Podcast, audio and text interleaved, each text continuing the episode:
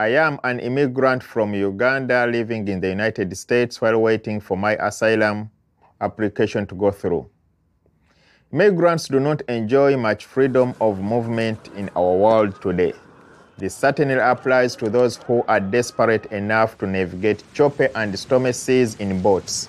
These are the risks my cousins from West Africa and North Africa face while trying to cross over to Europe. Indeed, it is a rare but fortunate opportunity for a migrant to address a gathering like this.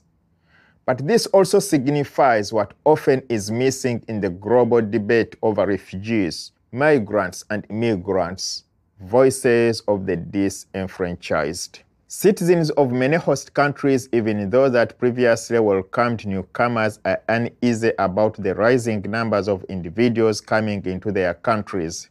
The immediate criticism is that the newcomers append the stability of social welfare and employment in their countries. Uncertain and skeptical citizens look towards politicians who are competing against each other to see who can claim the prize of the loudest voice of populism and nationalism. It is a contest of who is the toughest on migrants, the most willing to impose travel bans, and the most eager to propose projects in building walls. All these restrictions simply address symptoms of the problem, not the causes. Why are they coming? Migrants can share perspectives if only politicians could be willing to listen. In Dubai, I chronicled injustices and inequalities inflicted regularly on the migrant labor force. As a result, pressures from the government of the respective countries led to me being forced out of my career as a journalist in the Middle East. I was deported to Uganda, where economic deprivation puts everyone at the risk of starvation. And I fled Uganda to come to the United States in the hope of sustaining a voice for my brothers and sisters who experience a more serious plight as migrants. My father told me he was not happy about me writing a book that risked deportation and unemployment. He had been diabetic for many years when I still worked in Dubai, and my salary was always sufficient to pay for his treatments. After I was expelled, I could not afford to sustain his treatment, and even in the last days of his life, I could not afford to take him to a hospital. As I carried his body in my hands to lay it in the ground in June last year, I realized I had paid a profound price for amplifying my voice.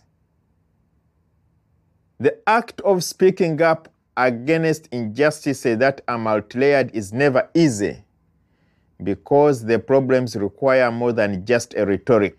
So long as gold mines, oil fields, and large farms in Africa continue to be owned by foreign investors and those vital resources are shipped to the West, the stream of African migrants will flow continuously.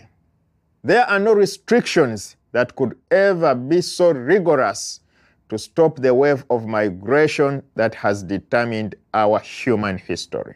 Before border patrols can be tightened and new visa restrictions imposed, countries that have long received migrants should engage in a more open discussion. That is the only practical start for reconciling, finally, a legacy of exploitation, slavery, colonialism, and imperialism so that together we can move forward in creating a more just global economy in the 21st century, one that benefits all.